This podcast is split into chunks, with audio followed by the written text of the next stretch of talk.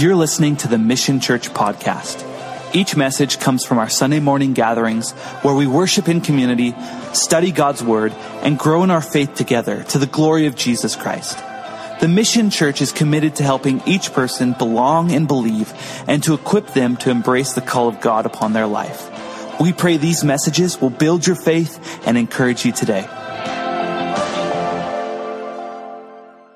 Good morning, everybody, and welcome to the Mission Church Sunday morning service.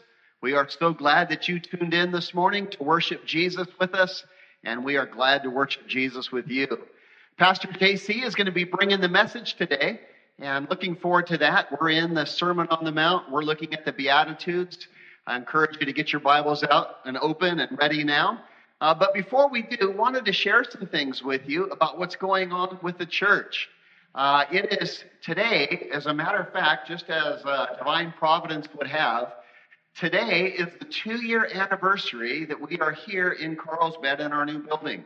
Yeah, we uh, started our first Sunday service on May 20th and uh, 2018, and here we are today, two years later. And I wanted to share some updates with you that are going on on the purchasing of the building. Uh, we have watched Jesus just do a incredible work to open doors for us on this. Uh, we tried to purchase the building two years ago, and that door was just completely closed. It was like no way. And we knocked several times asking for that door to open, and there was just no interest whatsoever. And uh, about two and a half months ago, uh, the Vista Assemblies of God Church that owns this building came to us out of nowhere and asked us if we would like to purchase the building.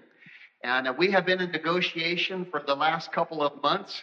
And uh, I am really happy to report that we have gone into escrow. We opened escrow this last week, and the Lord has uh, just uh, opened every door for us and really uh, done, done, just an amazing work. And we wanted to just praise Him and uh, say thank you, Jesus, for all that He's done and to let you know uh, what is going on. we are in the inspection phase right now. we did a title report and some things came back on the title that are a little bit concerning. We're working through that right now. We've got a meeting this week that we would like to ask that you would be in prayer over. And uh, we are uh, uh, doing all the inspection on the building and all those kind of things. But Lord willing, we have a 45 day escrow, and uh, the, everything will uh, will close in 45 days if we can work through the uh, the obstacles that are before us right now. So I ask that you would be in prayer on that. some have asked, "Hey, uh, are you going to do a building fund? Are you going to do a thermometer on the wall? Are you going to? And I want you to know that we're not. Uh, we have uh, um, been really blessed and had the Lord uh, uh, just go before us on all things. And our philosophy is this where the Lord guides, the Lord provides. And we have watched him provide in miraculous ways through difficult times, such as these. And uh, so we're leaving all up to the Lord. We do ask, though, that you would be in prayer on that with us and that you would be praying for the church board, uh, the leadership, uh, as we make the decisions moving forward. We want to be just right in tune with what the Lord is doing. And so far, we have watched him go before us, and it's just really been a joy. Uh, I'm going to ask uh, Pastor JC to come up and pray for us as we open up the service. But I had one psalm that I wanted to read this morning that I uh, just, the Lord put on my heart just a couple of minutes ago. Um, uh, listen to this. This is Psalm 100, verse 3. Know that the Lord, He is God, and it is He who made us, and not we ourselves. We are the people, excuse me, we are His people and the sheep of His pasture. Enter into His gates with thanksgiving, and into His courts with praise. Be thankful to Him and bless His name, for the Lord is good. His mercy is everlasting and his truth endures to all generations. Uh, just so good, isn't it? Uh, know that the Lord, He is God. He is the one who has made us, and we have not made ourselves. And today we are a testimony of that. This is His work. It's not our work. This is the work that He has done, not the work that we have done. And we are just praising Him for all of His goodness. And this is a work that will go on for generations to come. Long after I'm gone, this work here at the church will continue in Jesus' name. And we are just so privileged to, to be a part of what he is doing, uh, not only for today, but for the future. So, JC, would you, uh, uh, really looking forward to hearing your teaching on the Beatitudes, and uh, would you lead us in prayer right now as for all that the Lord is doing here with the building? Yeah, I would love to. Heavenly Father, we do praise you for, as Dave said, what you are providing. Um, this is not by our hand, not by our might, but by your grace. And Lord, our desire is to steward what you have gifted to us well. You know that from the time that this church began, that you called Pastor Dave and Lisa to raise up this body of believers, that the finances that you have gifted here have been stewarded well.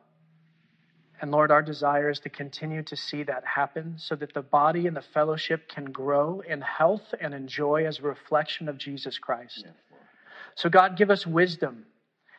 Give us discernment as we move forward in this process. And Lord, we ask that as the body of Christ, we can encourage one another and build one another up and take part in what you're doing. Lord, give us generous hearts and, Lord, minds focused on you. We thank you and praise you for the incredible blessings you are pouring out at the Mission Church in Jesus' name.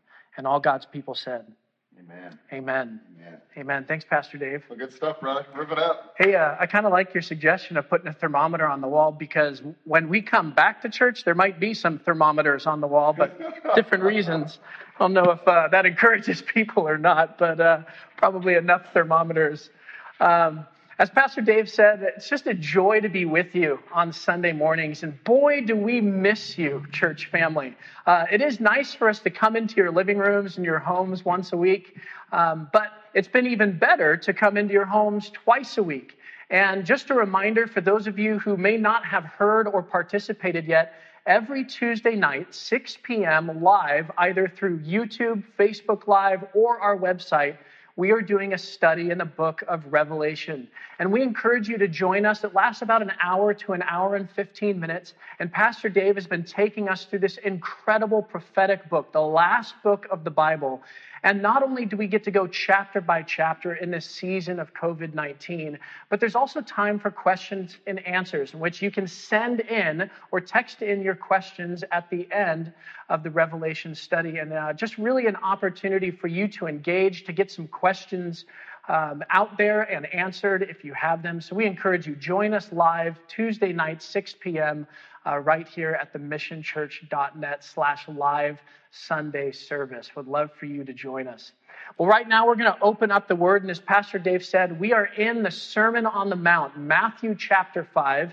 And we've spent the last four weeks going through the Beatitudes. And the Beatitudes is the manifesto, or really the constitution of God's kingdom. It's the values of Jesus. It's the character that we are to put on like new clothes as we walk as Christians and followers of Christ. So I encourage you to open up your scriptures to Matthew chapter 5. And just for contextual purposes, to catch you up where Jesus is in his ministry currently, um, he's about a year deep into a three year public ministry. And at this point, Jesus is at superstar status, which simply means that he's been healing and casting out demons and performing miracles. And everywhere that Jesus goes, people want to follow him. They want to see what he's going to do. They want to hear the way that he teaches, for he taught with authority like none had ever heard before. And we find ourselves around the Sea of Galilee where Jesus has climbed a hill and many have followed. And they sit down on this plateau overlooking the Sea of Galilee where Jesus sits, which was the proper position for a rabbi to teach others, and begins to teach. He begins to speak from his mouth the words of God. And it's an incredible way for Jesus to start probably the most powerful sermon that exists in the scriptures. And what's really incredible about the Beatitudes is it's not just a list of things that we're called to do, right? Pastor Dave's talked about how this is the Beatitudes, not the Beactions. As a matter of fact, uh, we, can, we can be reminded that the Beatitudes describe the inner qualities Jesus wants his followers to have. It's not about the things that we're doing, it's the way that we're receiving the Word of God in our heart. It's our disposition, it's our attitude, it's our being, and the way we're living out Christ.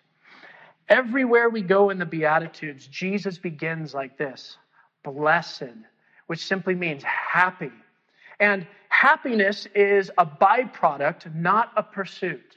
Happiness is a byproduct, not a pursuit.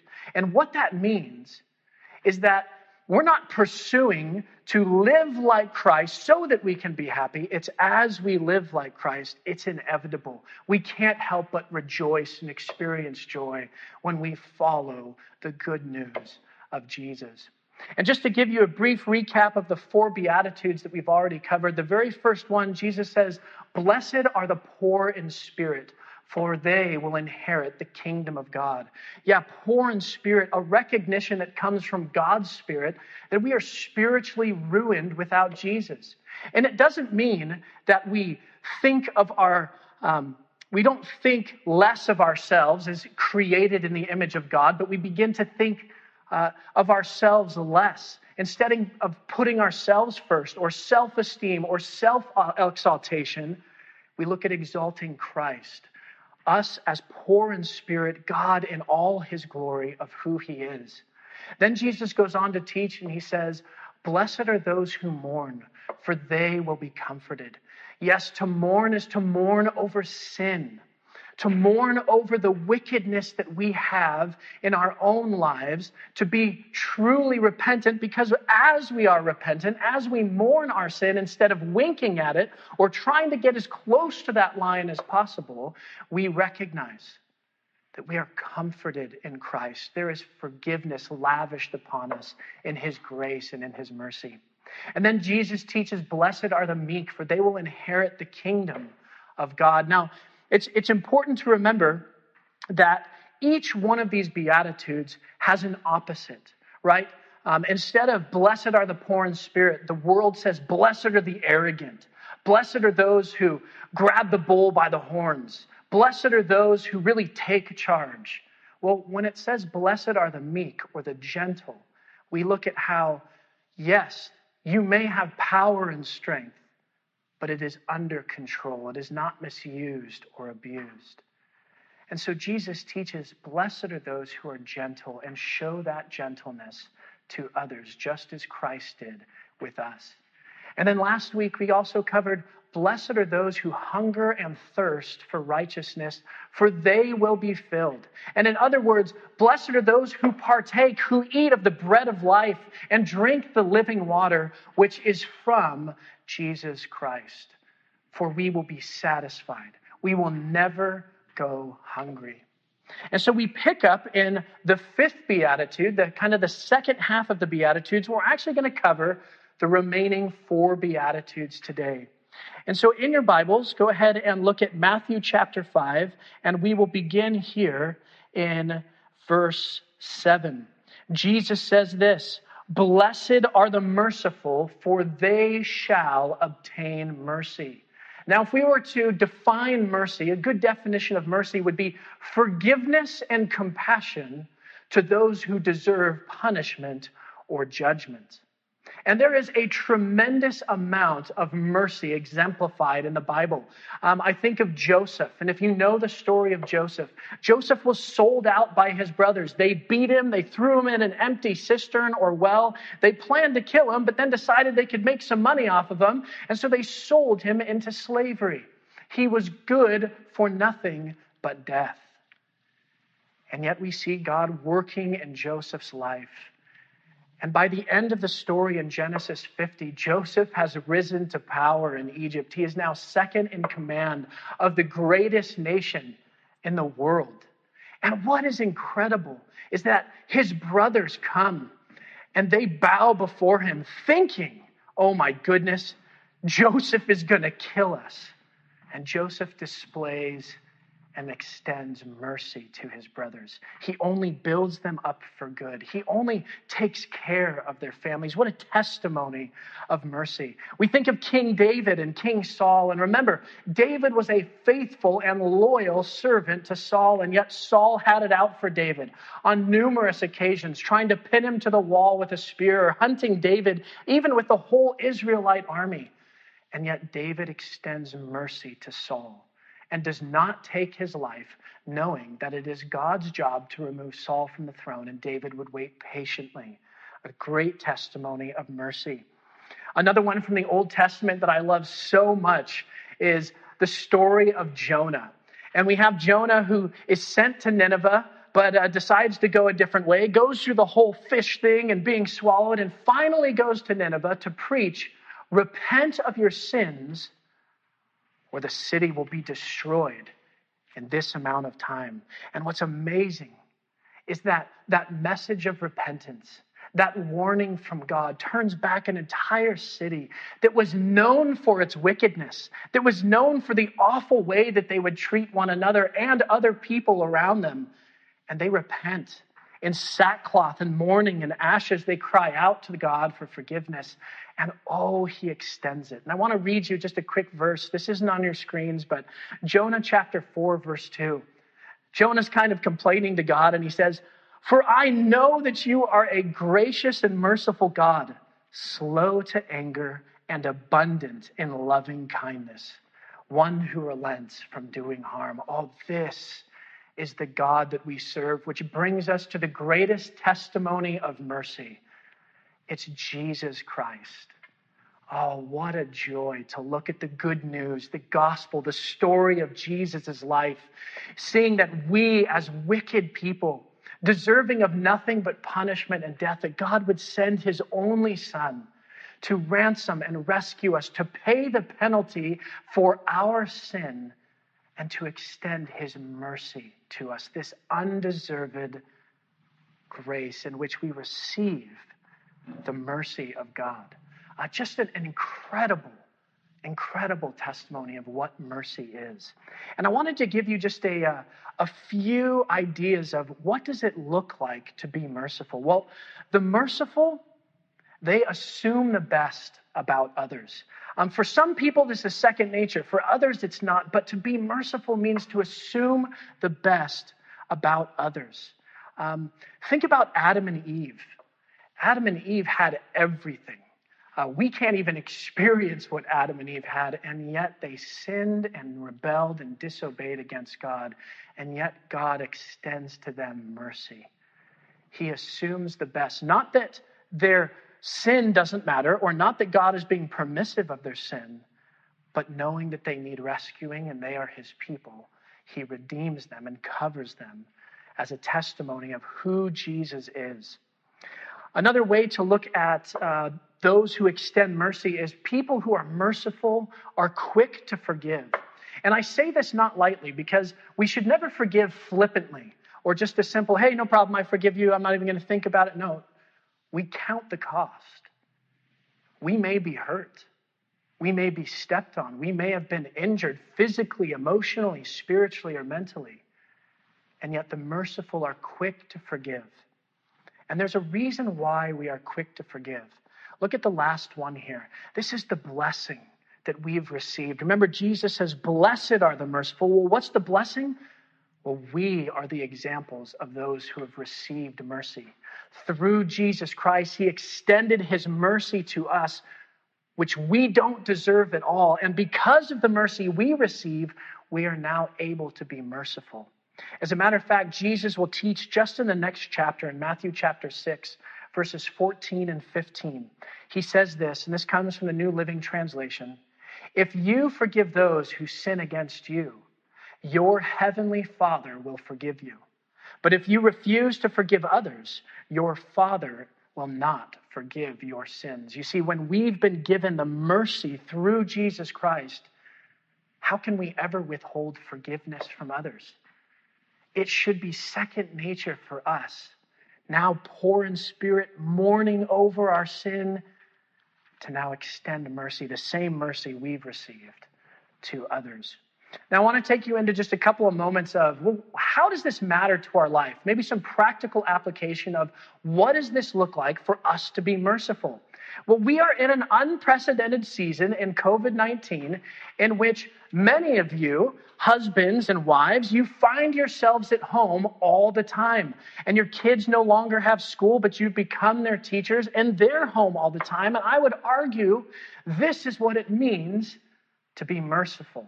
Husband, your wife now has children in the house 24 7. On top of mother duties, she is now a full time teacher. And on top of that, maybe husband, you're home all the time, and that's not always easy on her either. Will you have mercy? Will you assume the best? Will you give her the same mercy that's been given to you? Oh, wives, would you think of your husbands?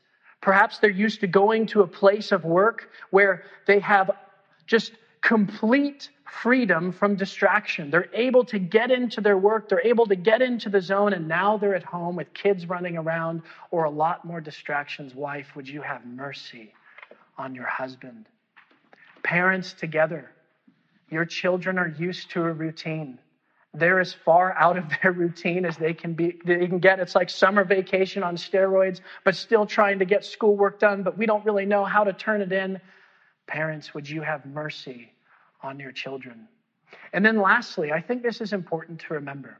I'm not going to get into a huge debate here. I don't want to go down any rabbit trails. But as people of mercy who follow Jesus Christ, citizens, would we have mercy on our government as they seek to best respond to this disease and to this virus that is wreaking havoc on our nation and on our world? Would we extend to them mercy? Mercy through prayer, mercy through healthy conversation, mercy through the love of Christ being shown even to leaders that we don't always agree with or we wish were not in power let our mercy be a testimony of who Jesus is.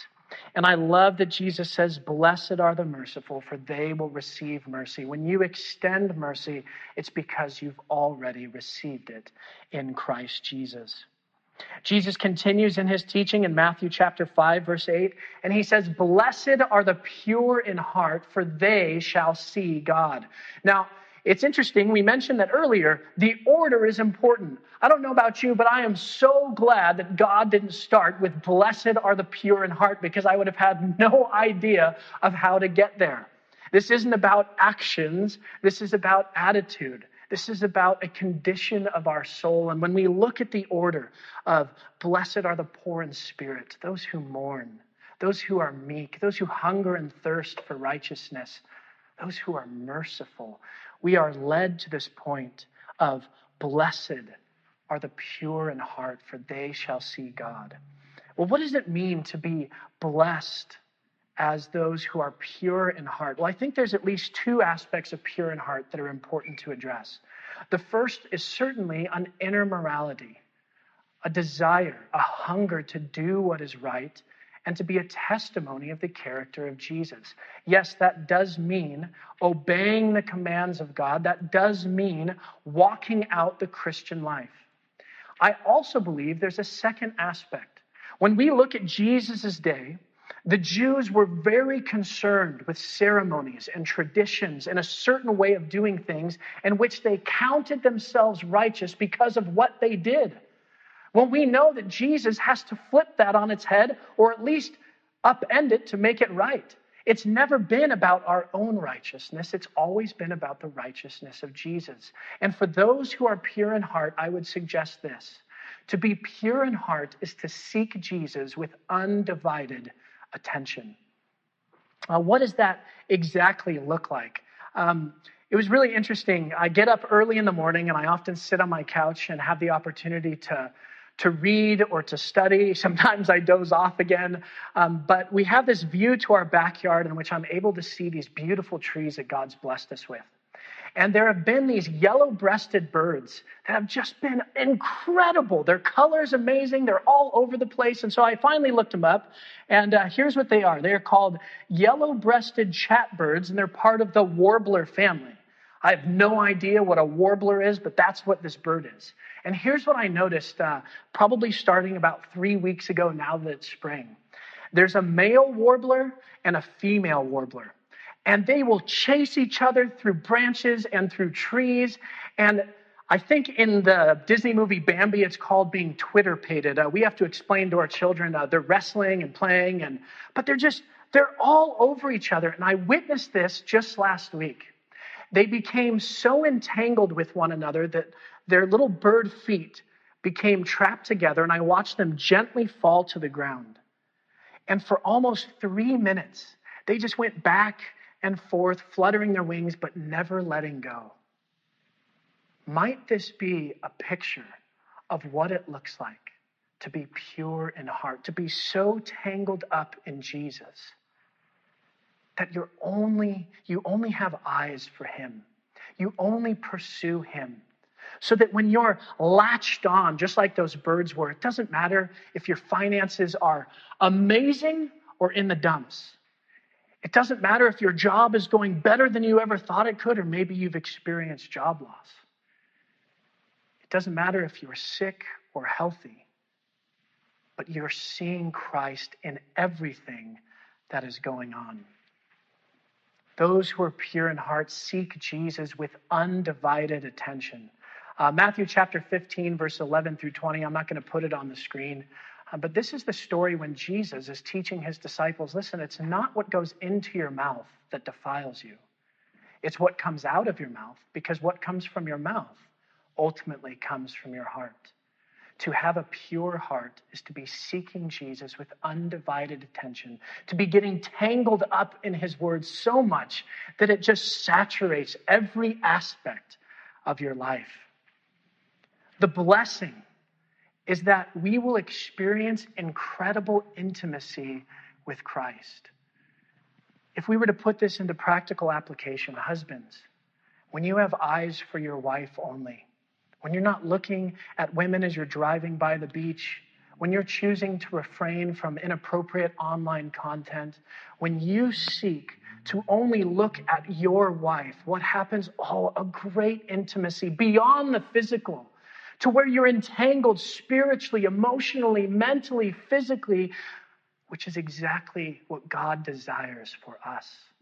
And the reason why intimacy is so important is because we get to see God for who He is. Think of Adam and Eve before the fall, before they rebelled. Oh, it's incredible. Every single day, they would walk with God in the cool of the evening. That is incredible. They got to see him. This amazing intimacy with their Creator. The blessing of being pure in heart is that you will see God.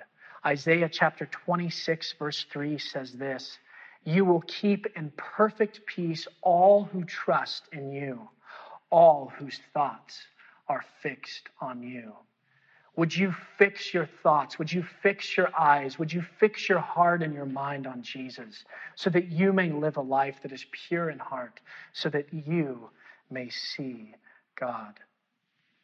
Jesus continues in verse 9, and he says, Blessed are the peacemakers, for they shall be called sons of God. Again, in this order of the Beatitudes, we get to this place of, well, when you extend mercy, when you are filled with a pure heart that is seeking Christ without looking at anything else, oh, you become a peacemaker. Now, peacemakers are a very interesting characteristic of Jesus. I think we probably know that Jesus is a peacemaker just from the message that the angels give the shepherds alone. In Luke chapter 2, verse 17, the angels say this, right? They say, Glory to God in the highest and peace on earth and goodwill towards men.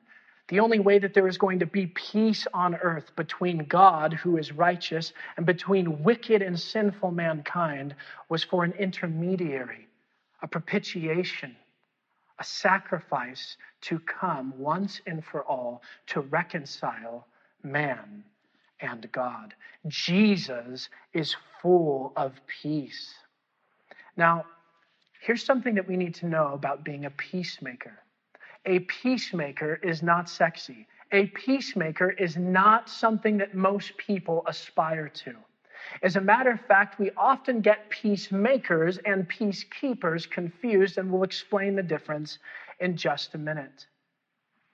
But it is a thankless position. Think about this peacemakers sacrifice self to stand in the gap.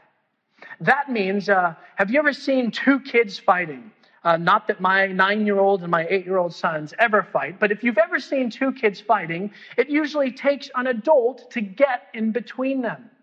And when you get in between them, you are rarely the hero. As a matter of fact, if it's come to blows, you may take a couple. You may end up getting punched. Or because you won't take one side or the other, maybe both parties hate you. Now transfer this into adult relationships. Brothers and sisters, have you ever seen a couple fight? It doesn't have to be physical, but perhaps it's simply by not talking or not resolving an issue or having unnecessary sarcasm that is hurtful or gossiping about another. Who will step in to stop the fight and is willing to stand in the gap and take blows? Who is willing to stop the fight and be hated by both parties, not to take a side, but to be on the side of Christ and to be a peacemaker? One of the greatest stories um, in Scripture that I see of a peacemaker that just blesses my heart is the story of Esther. And if you don't know the story of Esther, here is this Jewish woman who becomes queen of Persia. And it's amazing because who would think that kind of this, this lowly young lady would become the queen of a nation, and yet God had placed her there for such a time as this. Uh, one of the king's advisors, a wicked man named Haman. He hates the Jews. And he sends and gives the king a decree to sign that all Jews can be executed. And the king, not really knowing what's going on or taking the time to discern, signs that edict in which Esther is a part of, but not only Esther, but God's people. And Esther is now trapped between a rock and a hard place as queen. She can choose to say nothing and try and save her own life. Because if you went before the king of Persia without being asked to come, you could be executed, even the queen.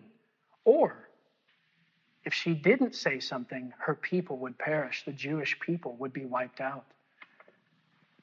And it is Esther who is a peacemaker, who is willing to stand in the gap between the Jews and the king and to reason.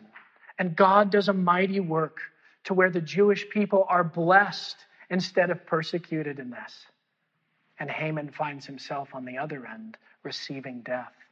There are so many examples of what it looks like to be a, a peacemaker. Think of the prophets, men who stood in the gap between the wickedness of God's people and death. And God would speak to the prophets to give them a message, and there the prophet would stand between the people and God, warning, encouraging, pleading with people to repent of their sins and to turn back to God. A wonderful story that I love in the New Testament that's a great example of what it looks like to stand in the gap is the story of the Canaanite or the Syrophoenician woman. This is a Gentile woman from the land of Canaan, not a Jew, not a follower of God, and yet who hears about who Jesus is. And she comes to Jesus and she says, Oh Lord, my daughter is oppressed by a demon. Would you make her well? And yet Jesus says nothing to her. And it gets to the point where she's crying out so much that the disciples tell Jesus, Would you please just send her away? And he finally kind of has a harsh response to her and says, Woman, why would I give food that I should be giving to the children, to the dogs. And her response is one of a peacemaker. She takes this humble position, poor in spirit, and she says, Yes, Master, you are right. But even the dogs get to eat the scraps from the children. And Jesus responds with, Your faith has made your daughter well. Go in peace. She stood in the gap. Her daughter was being oppressed by an evil spirit and she was willing to put herself on the line to be ridiculed or to be rejected in order to stand in the gap for her daughter. Now, there is no other example that is as great as Jesus. Oh, did he stand in the gap to bring peace to his people? Notice this God, perfectly righteous in every way, full of wrath for sin. Mankind, wicked to the core because of sin, deserving of death, and Jesus is sent to be the intermediary. You see, Jesus is a peacemaker who is willing to take blows from both sides. Although it may be hard to understand, the Bible teaches us this that Jesus endured the righteous wrath of God on our behalf. He also endured terrible uh, punishment that he did not deserve from mankind by being whipped and beaten and ridiculed and falsely accused and eventually hung to a cross, killed and buried. Jesus is the testimony of what it means to be a peacemaker. Now, why would we ever want to be a peacemaker? Well, consider 2 Corinthians chapter 5 verses 18 and 19. The apostle Paul pleads with the Christian church. He says this, he says, "Now all things are of God who has reconciled us to himself through Jesus Christ." And has given us the ministry of reconciliation. That is, that God was in Christ reconciling the world to himself, not imputing trespasses to them, and has committed to us the word of reconciliation. Why are we called to be peacemakers? Because God has called us into the ministry of reconciliation. He has given us the same stewardship that Jesus was given not to die for the sins of others, but to stand in the gap, to intercede, to plead on others' behalves. You see, people who are peacemakers seek to restore brokenness. When they see brokenness, they don't run away from it, they run to it because they have the good news of healing and the power of the gospel that is mighty to save. And I would implore you, church family, when Jesus says, Blessed are the peacemakers, notice what the blessing is, for they shall be called the sons of God. Oh my goodness, what a title! For we know that Jesus is the one and only begotten Son of God, and yet through adoption, through the Spirit of God, we are brought into his family as sons and daughters. And it is our ministry, it is our calling to be peacemakers. Now, I encourage you how do we practically live this out? Well, how about parents with children? Parents, would you stand in the gap for your kids? There is a tremendous amount of bombardment on our children in regards to gender, in regards to media, in regards to expectations from our culture. And unless a parent stands in the gap for that child, how else will they experience peace instead of growing up in a life of worry of not being enough?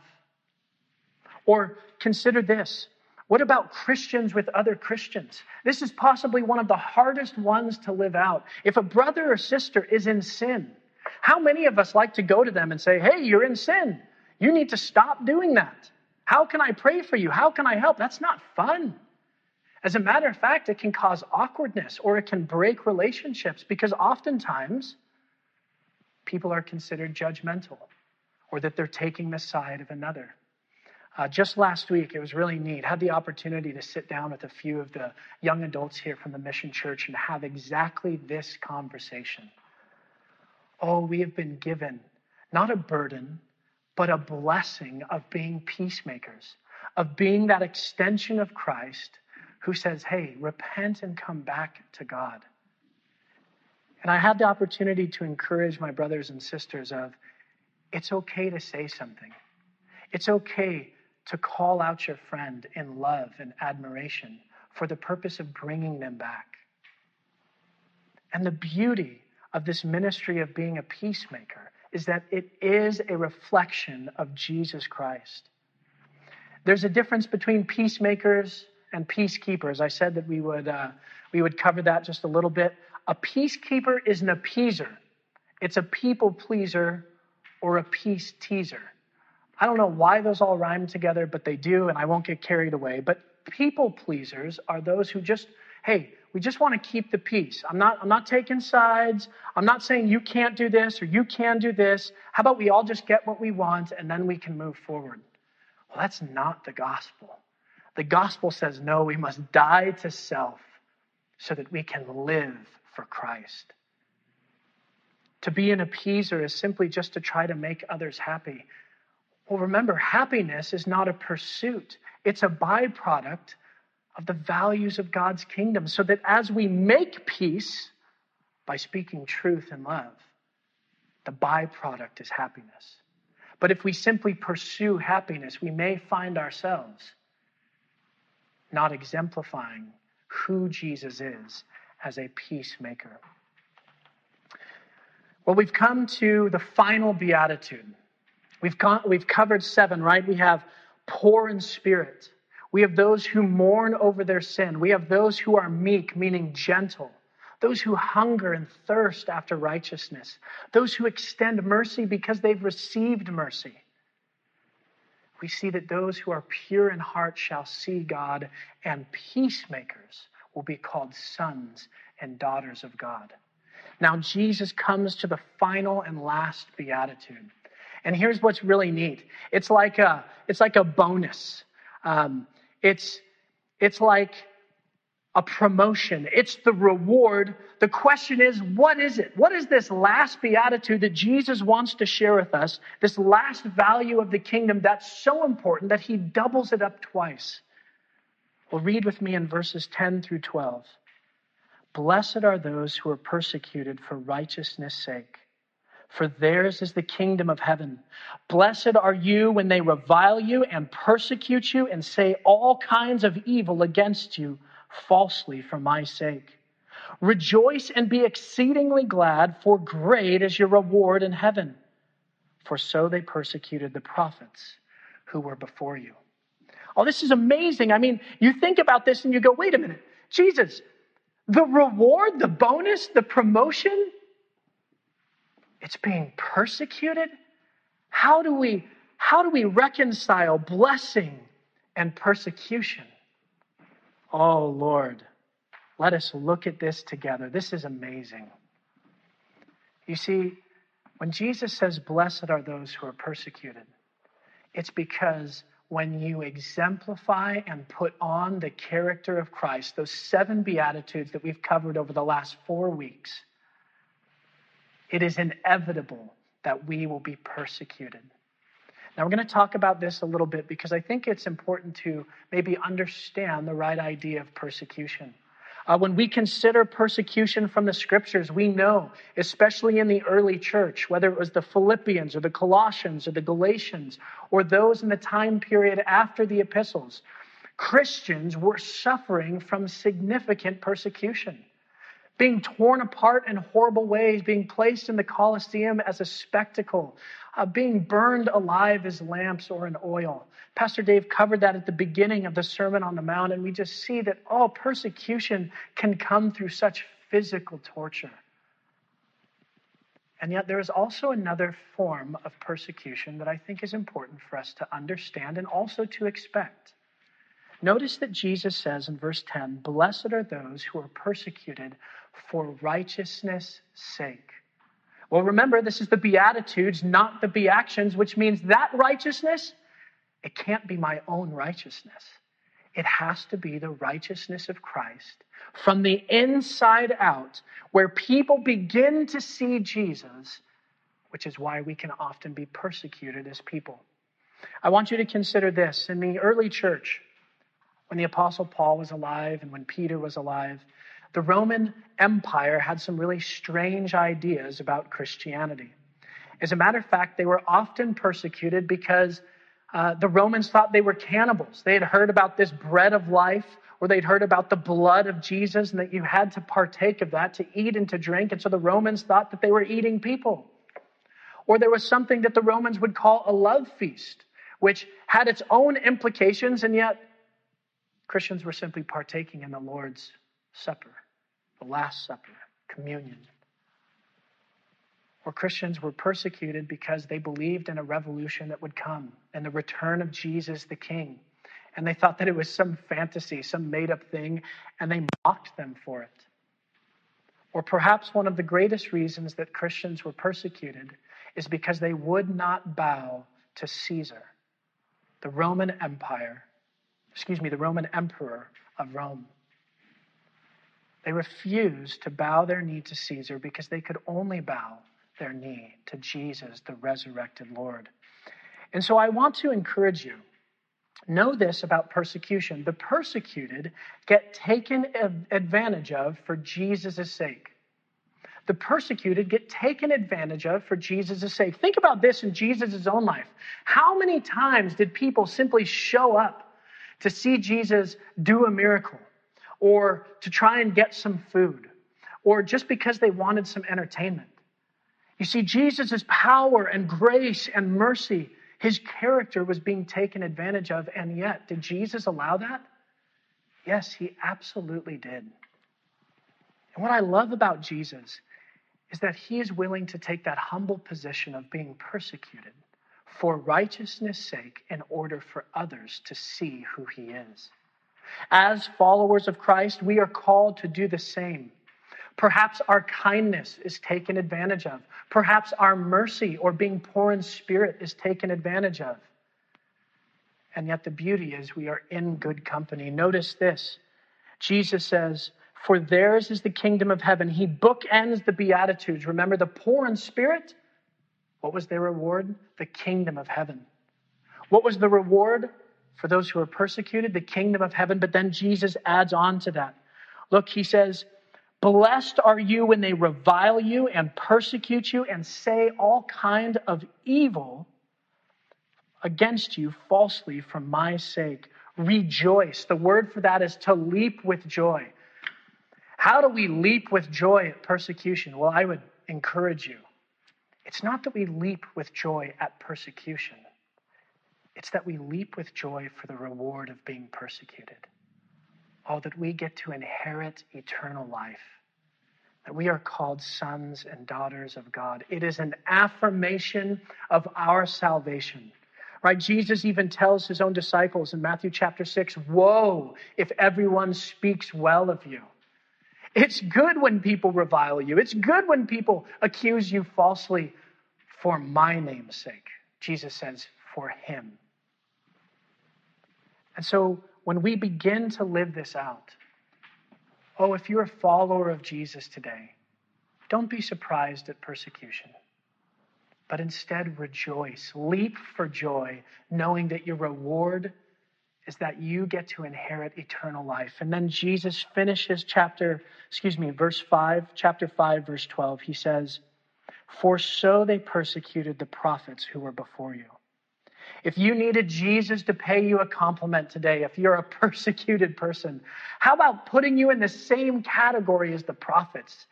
Daniel, Ezekiel, Jeremiah, Isaiah, Hosea, all men of God who stood in the gap for God's people.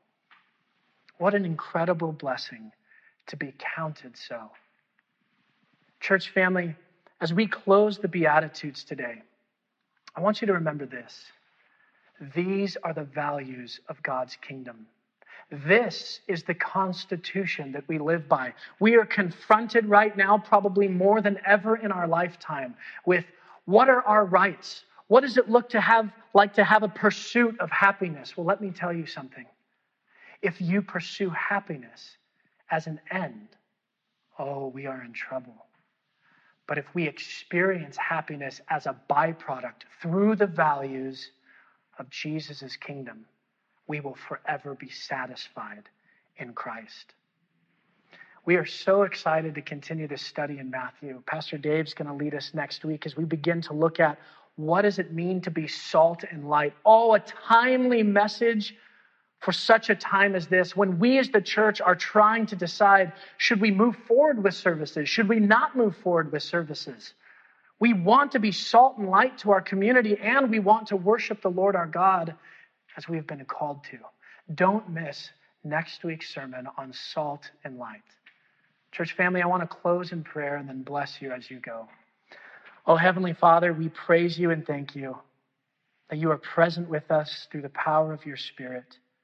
Jesus, we thank you for standing in the gap for us, for being merciful for being one who is pure in heart so that we can have a pure heart, not of our own righteousness, but through your righteousness. Thank you that you are the ultimate peacemaker and that you endured and modeled what it looks like to be persecuted, knowing that the blessing and reward that awaits you and us together is far greater than anything we could ever imagine. So, Lord, give us strength that comes from you. Give us righteousness that is found in the person of Jesus. And may we walk out the values of the kingdom to the glory and the testimony of the name of Jesus Christ. Amen. Church family, thank you so much for taking time to be with us this morning. We can't wait to be with you on Tuesday night for the Revelation study. Have a blessed day. You may freely share this message with others as long as you don't charge for it.